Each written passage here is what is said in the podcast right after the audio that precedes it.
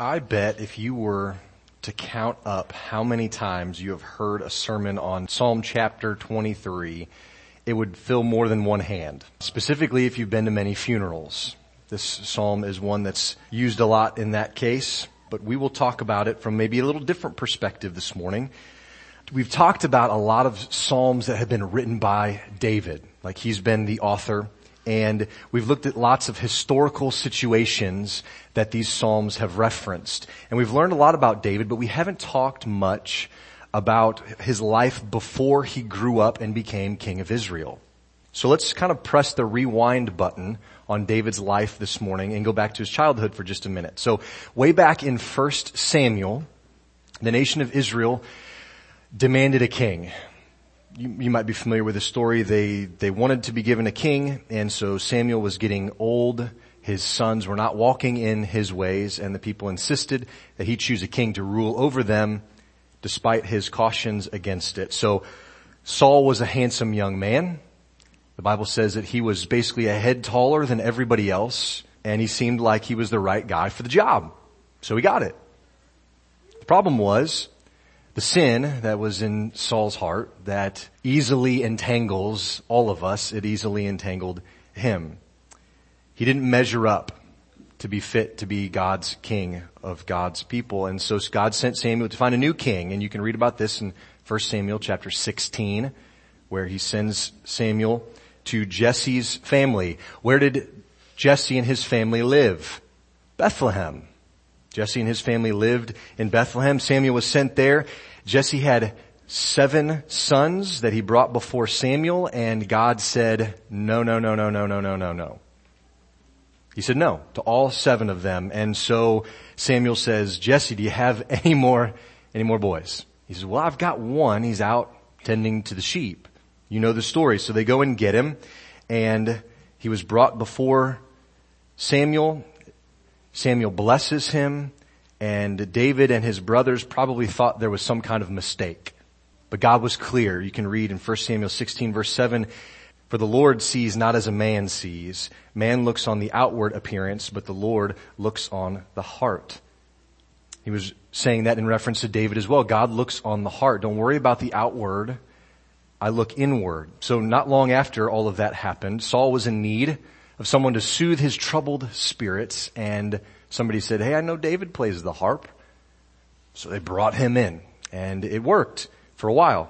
His playing soothed Saul, and he became kind of elevated and even became one of Saul's armor bearers. The next step you all are familiar with, they're fighting the Philistines, and Goliath is there. And you know the story. No one wanted to face him. David comes as this precocious young man, and he says, this guy is talking bad about God, and no one's going to do anything. I'll do something then. And you know the story. He goes up against him, and he defeats Goliath. And two things immediately happened right after that that you might have forgotten.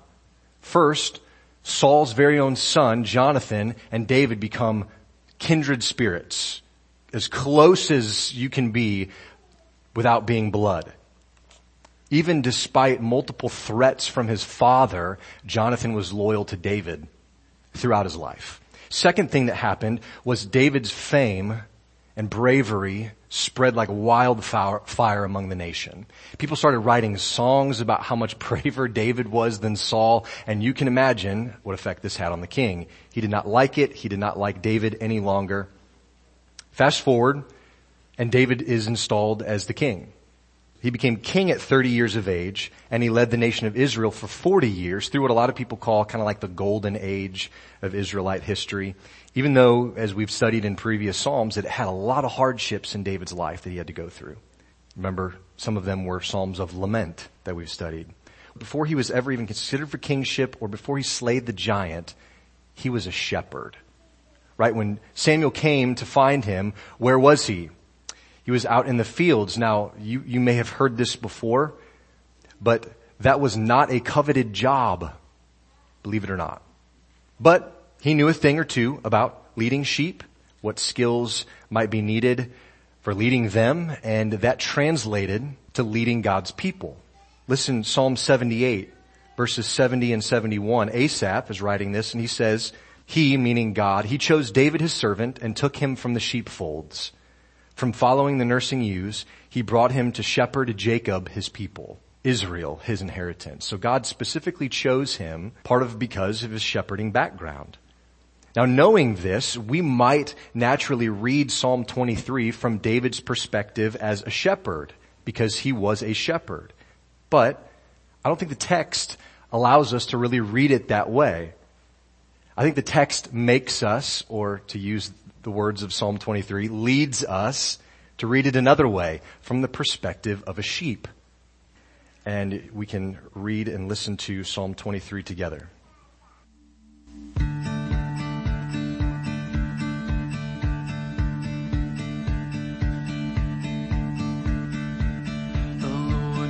Shepherd, I shall not want.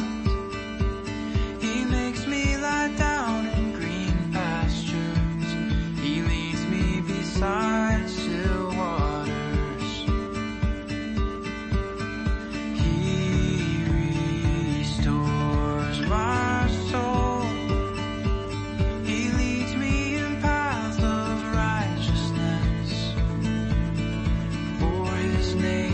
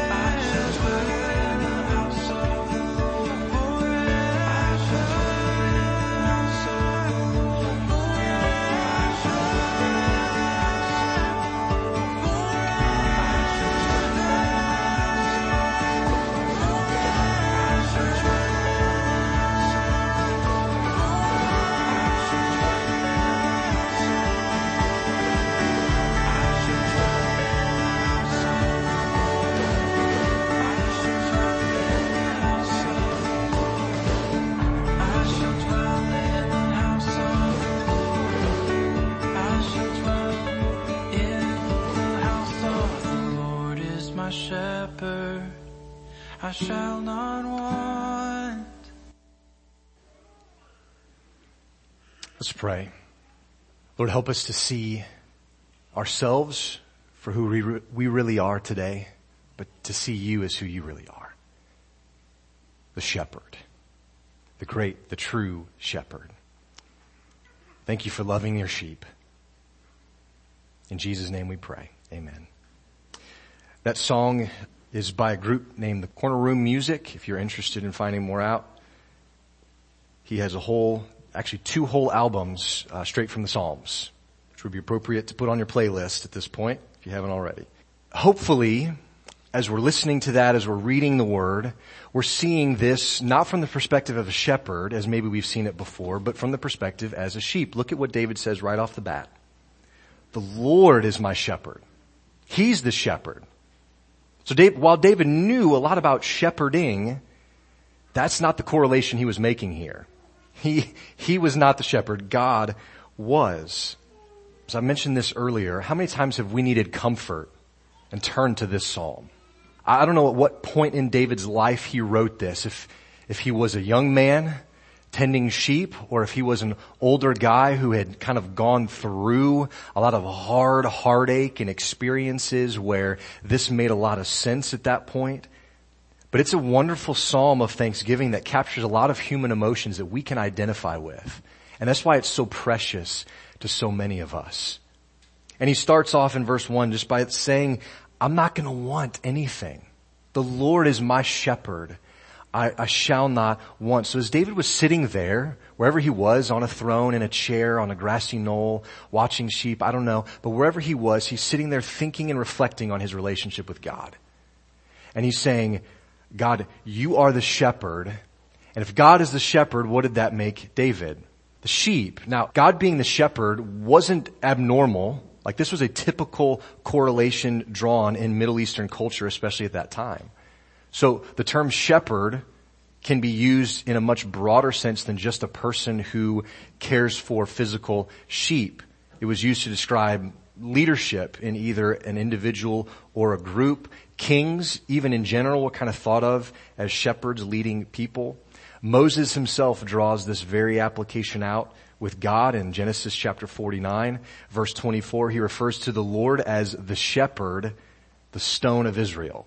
So this idea of God being the shepherd is not new to David. It would have been familiar, but it might be a little bit surprising when you consider the perception of shepherds at the time.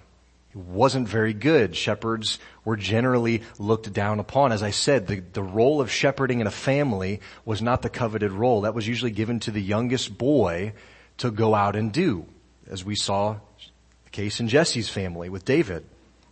It was surprising that the shepherds who were tending their sheep were some of the first ones who were told about the birth of Christ. It was not a very respected position at the time. So David's picture of the Lord as a shepherd, while it isn't uncommon, it might have been a little bit alarming for some people to read as an equation to God. The Lord is my shepherd. Now, you might have noticed that the word, I've used it a couple times this way, the word shepherd can be used as a noun as well as a verb. So what does a shepherd do? A shepherd shepherds. That's sort of weird to say, but that's what he does. So it should come as no surprise, and I think actually as a comfort to know that God has chosen to shepherd his people. He's chosen that. He's, he's told this to Israel all through the Old Testament. You are mine. And he's chosen to shepherd them. And think of just the wonderful sort of absurdity of that idea. The God of all, King of the universe, has stooped down to speak, take special care of you and of me as sheep.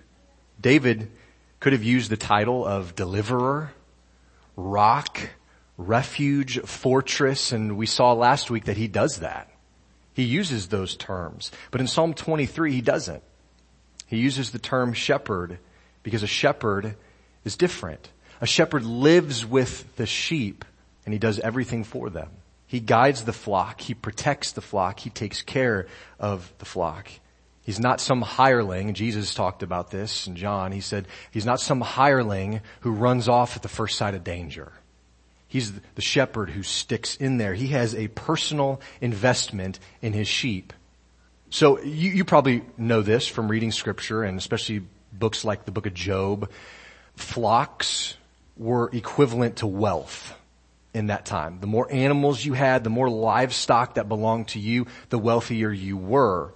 And sheep were a big part of that equation. Sheep generally weren't wandering around wild, because what happens to a sheep that wanders off pretty quickly? It gets attacked. They're fairly defenseless. They get picked off pretty quick. They are owned creatures. Someone cares for those sheep. They were special, and oftentimes they were worth a lot of money to be sold or bought. So I'll say it again.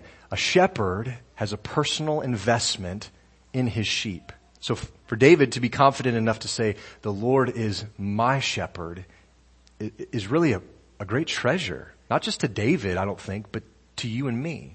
Because we can say the same thing today. He's my shepherd. He watches over me. He cares for me. Now, I don't I don't want to turn this psalm into some like humanistic, self-absorbed, man-centered love fest. It's not all about me and my today. I do want us, though, to see the true shepherd like David did, his shepherd. So he's my shepherd. David found comfort in that. He found security in the thought that God cared for him like a shepherd cares for his sheep, and I hope that we will too. Now, notice something with me here. David doesn't seem to resist the idea of being a sheep. Now, that may not seem groundbreaking, but we've all heard the stories of how sheep are not the brightest creatures. They are prone to wander oftentimes towards places that they can hurt themselves or can be hurt, or they can be separate from the protection and care of the shepherd. And David, as the sheep, seems to have embraced this idea. It's obvious that he felt like he needed a shepherd. He took great comfort from this concept. But that's not always how we respond to this idea, is it? If I told you that you were sheep, you may not think that that's a great thing, especially in today's culture. But if I told you that you were as smart as a sheep, you'd certainly be upset with me. We resist the idea that we are prone to foolishness, that we are easily distracted, or that we are oftentimes, by our own choices, headed towards danger. We don't like that idea. It goes against our self-sufficient, self-indulgent concept of what this life is about. Charles Spurgeon said that before a person can truly say, "The Lord is my shepherd," they have to first think of themselves as being the sheep. Here's what he says. He cannot know, talking about people, he cannot know that God is a shepherd unless he feels in himself that he has the nature of a sheep. He must relate to a sheep in its foolishness, its dependency, and in the warped nature of its will. Is, is that how you think of yourself this morning? So we've spent a lot of time so far on just the first five words of this psalm, but they are incredibly important to our understanding of God being the true shepherd and us actually being sheep. But let's continue on. The Lord is my shepherd, I shall not want. Now, this doesn't mean that David doesn't want the shepherd.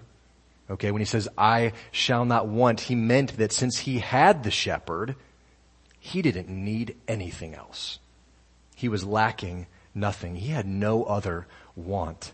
Now, this is significant because all throughout history, Satan has been trying to portray God as some like begrudging giver who only provides when he has to. Think about the garden and what he deceived Adam and Eve with. Genesis three one, he said, did God actually say? He was getting them to doubt God's goodness, that God wouldn't give them every good thing. These were lies suggesting that God was withholding something good that they needed to be happy. And God was keeping it from them. And so he said, did God really say? And he sowed the seed of doubt in their minds. Another pastor I was reading this week pointed out that the phrase, I shall not want here in verse one, is actually both a declaration, but it's also a decision. And I think that's important. See, when he says, I shall not want, what he means is, all my needs are supplied by the Lord, my shepherd. That's the declaration. All my needs are supplied. All my wants are met. But the decision is when he says, I shall not want, what he means is, I decide to not desire more than what the Lord, my shepherd, gives me. That's the decision that we make day by day. And we say it, we believe it, we make that decision because believing I shall not want flies in the face of almost every media outlet that we have coming at us today. You guys know it's true. Google, Facebook, Instagram, Twitter, television, just websites in general. They're, they're all, some of them are listening in and they are trying to get you to buy their product. And of course, you won't be happy until you do. They want all of your information so they can sell you stuff better to make you discontent with what you already have. You want better self-confidence? You want a better self-image? Buy that product. It'll happen. That's what they say. So much of our lives are want-centered. You've probably already received Christmas catalogs in the mail, right? My kids have. It's a me-centered, want-centered society that we live in. And so for David to say, man, the Lord is my shepherd, I have everything I want, is sometimes seemingly harder for us to say. But in reality, brothers and sisters, friends, it's not. It's the same declaration of what's already true and a decision that we make to not desire more than what the Good Shepherd gives us. He is sufficient. He is all-powerful, all-knowing, all-caring. He is enough. Moving on, verses two, three, and four, they, they explain how the Good Shepherd sustain the sheep, how they can not want. And David uses just really beautiful poetry to do it, to say it. He gives four specific reasons how the shepherd does this. I think there's a theme. There's kind of this connection. Look at uh, those verses with me. The emphasis here is, I think, on the rest that the shepherd provides for his sheep. There's four things. It says that he makes me lie down in green pastures. It says that he leads me beside still waters. He restores my soul. And then fourthly, he leads me in paths of righteousness for his name's sake. Those are the things that David says allows him to not want. So green pastures, quiet waters, restoring the soul, paths of righteousness. There's not a hint of doubt or danger in all of that right there in those verses. Just simple trust in what the shepherd could give him. Just trusting. Shepherd knows where the green pastures are. He knows where to find the still waters. He knows how to restore your soul. He knows where to lead you to righteousness. David trusts his shepherd to sustain him in these ways. Do you trust the shepherd to sustain you the same way? Now, you might have missed it in verse two. Let me go back. There's a hint of a hard truth here. It's not negative. There's not a danger here. But look what he says in verse two. It says that he makes me lie down in green pastures. He makes me.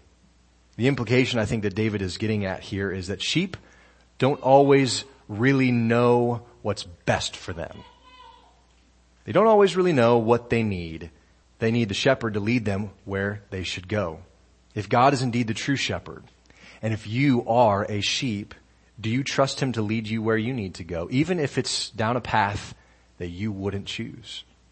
The sheep didn't really need to know where the green pastures were. They didn't need to know where the cool, still waters were. They only needed to know where the shepherd was, because he would lead them to those things. They just needed to follow. The, the phrase, he restores, has the idea of the rescue of a lost sheep. Restoring my soul, restoring, bringing it back. In fact, the Hebrew word for restore can actually mean to bring to repentance. He restores my soul. The shepherd restores the lost sheep. He leads them in a better way. He knows when his sheep need rest, green pastures, quiet waters. And he knows when his sheep needed to be guided down paths that they might not go themselves. Is the path of righteousness the path that we always choose, or, or do we choose another way? Maybe an easier path. The shepherd leading the sheep in the way of righteousness had implications for not just the sheep, but the name of the shepherd as well. Because after all, they were being led by the shepherd. He is the one leading. That's why it says, leads me in paths of righteousness for his name's sake. It says something about the shepherd where he leads the sheep. Bible commentator Adam Clarke said, God's motive of conduct towards the children of men are derived from the perfections and goodness of his own nature. God has a vested interest in where his sheep go because it's a reflection of his leading.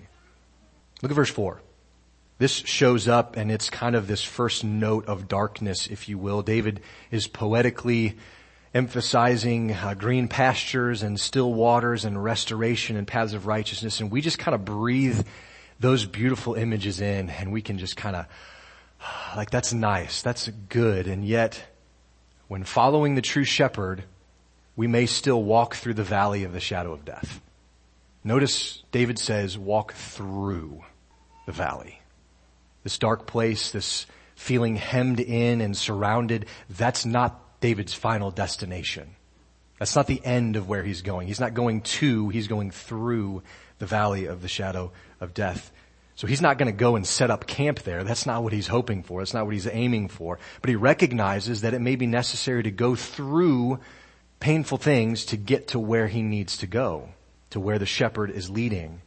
But despite the valley, despite the darkness, despite the looming possibility of death, David says that he would not fear, for his shepherd was with him. His rod and his staff, they comfort him. He says, for you are with me. This might be the most comforting phrase in the whole psalm. For you are with me. being close to the shepherd, it didn't remove the presence of evil, but it certainly took away the fear of evil. Read another pastor say this this week. He said that paths of righteousness are not always peaceful paths. Notice something else in verse four, though. When David feels at his most vulnerable, this valley of the shadow of death, it seems like it's closing in. When he's tempted to be the most afraid, his pronouns change. The scariest part of the psalm, David's shepherd isn't just a he anymore in the sense that he's talking about another person. He makes me lie down in green pastures. He restores my soul. He leads me, those kinds of things.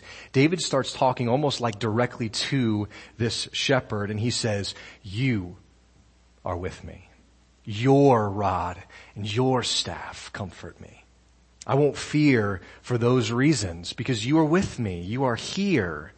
Now, there's some debate on the rod and the staff kind of wording. There's some debate on whether it's talking about two different instruments, a rod and a staff, or whether it's just one instrument used in two different ways. I don't know that we'll ever get to the bottom of that. I don't know that it really matters, to be perfectly honest. In either case, the same reality kind of rises to the surface that the stick that a shepherd uses has a dual purpose. There's two things that need to happen. And he uses, whether it's one or two things, it's it's to drive away things that would harm the flock, and it's to gently lead them in a better way, down a path that they need to go. Would the leading of the sheep sometimes involve a painful redirection? Yeah. If you remember from our study in Ecclesiastes, there was a goad involved sometimes, a sharp-pointed stick. Pain was involved.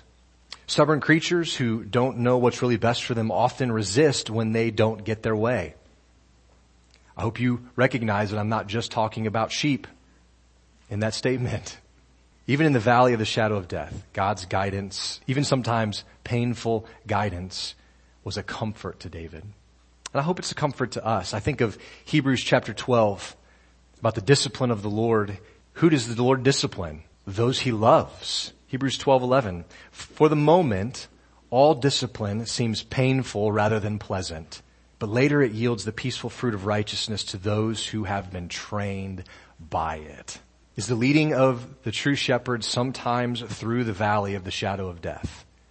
Is it necessary for the true shepherd to use sometimes painful things to bring the sheep back to the right path?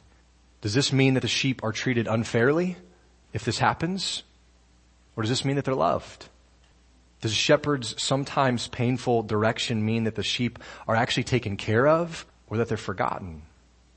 Depending on how you look at your current situation, maybe you feel like you're walking through the valley of the shadow of death. Depending on how you look at that situation, you might be misinterpreting God's hand on your life. You might be seeing and feeling only the stern hand of redirection when what you're going through might actually be God's kindness in your life, bringing you back to the path of righteousness that you need to be on. For David, God's leading, even with the rod and the staff, even sometimes painful, they were a comfort to him. I pray that we can trust the true shepherd enough to see it that way in our own lives too. Look at verse five of Psalm twenty-three. This carries on the same idea, but David kind of switches to a new analogy. It's no longer God as a shepherd. Now he becomes a host. He says, you prepare a table before me in the presence of my enemies. The true shepherd, he not only feeds David, but he can protect him. He, he offers him this table, this food, right in the middle of his enemies. Conflict may arise right outside the door, but David knows that he can rest secure in the presence of his benevolent host, his caring host. David is so at peace, in fact, so comforted by this host that he would feel secure and cared for even right in the middle of all of his enemies, all the people that would like to see him fall. And then he goes on to say, you anoint my head with oil. My cup overflows.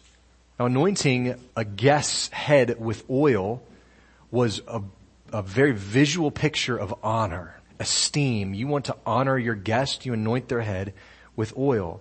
So the host not only presented a filling meal in a perfectly protected place, but he poured out honor on David, and his cup overflowed as a result. I think we can kind of identify a little bit with our cup overflowing. I mean, I've heard it said uh, when families all gathered around and there's this sweet spirit, and it's like, man, my cup just overflows with this.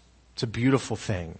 Maybe you've just watched an especially moving movie and your heart is stirred and you say, my, my cup overflows. Or maybe in a more physical sense, you eat like this incredible meal and you're satisfied. You're like, oh yeah, the cup overflows. It's like a, a figurative cup that we're talking about. And David's cup, he says, it was overflowing. It wasn't because of the meal. It wasn't because of the protection. It was because the host was there providing those things. And so as a result of the host's special care and honor on him, and a result of the good shepherd leading him, David expresses his feelings in the words of verse six.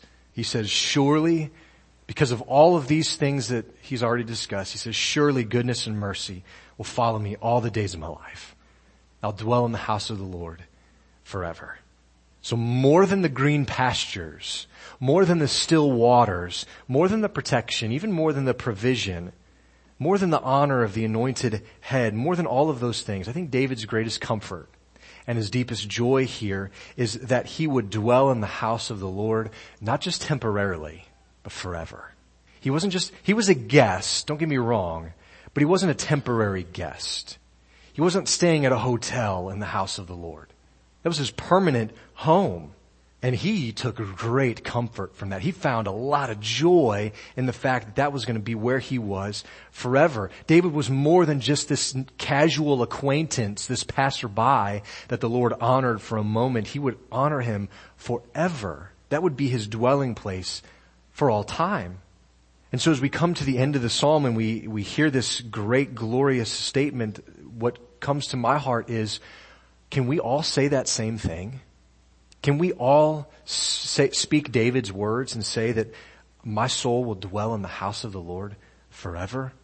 Have you been guided by the true shepherd? Have you been welcomed by the loving host?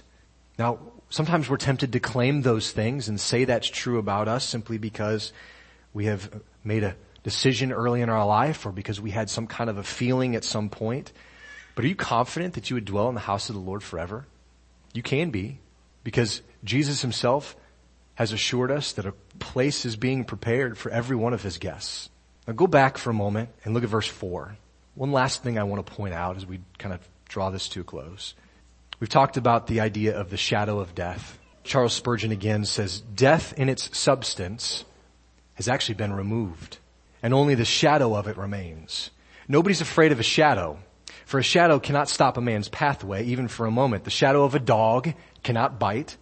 The shadow of a sword cannot kill. The shadow of death cannot destroy us. A shadow isn't something that you can feel or touch, but it's cast by something that you can. The truth is that we only face the shadow of death because Jesus took the full reality of death on himself on the cross. He felt the pain that we deserve. He endured the wrath that was due us. And for all those who believe, Colossians two says that God has forgiven their trespasses by canceling the record of debt that stood against them. And this he set it aside, nailing it to the cross. So just as Christ was nailed to the cross, so was the sin of every person who believes. But only those who have a relationship with God can truly be comforted by Psalm twenty-three.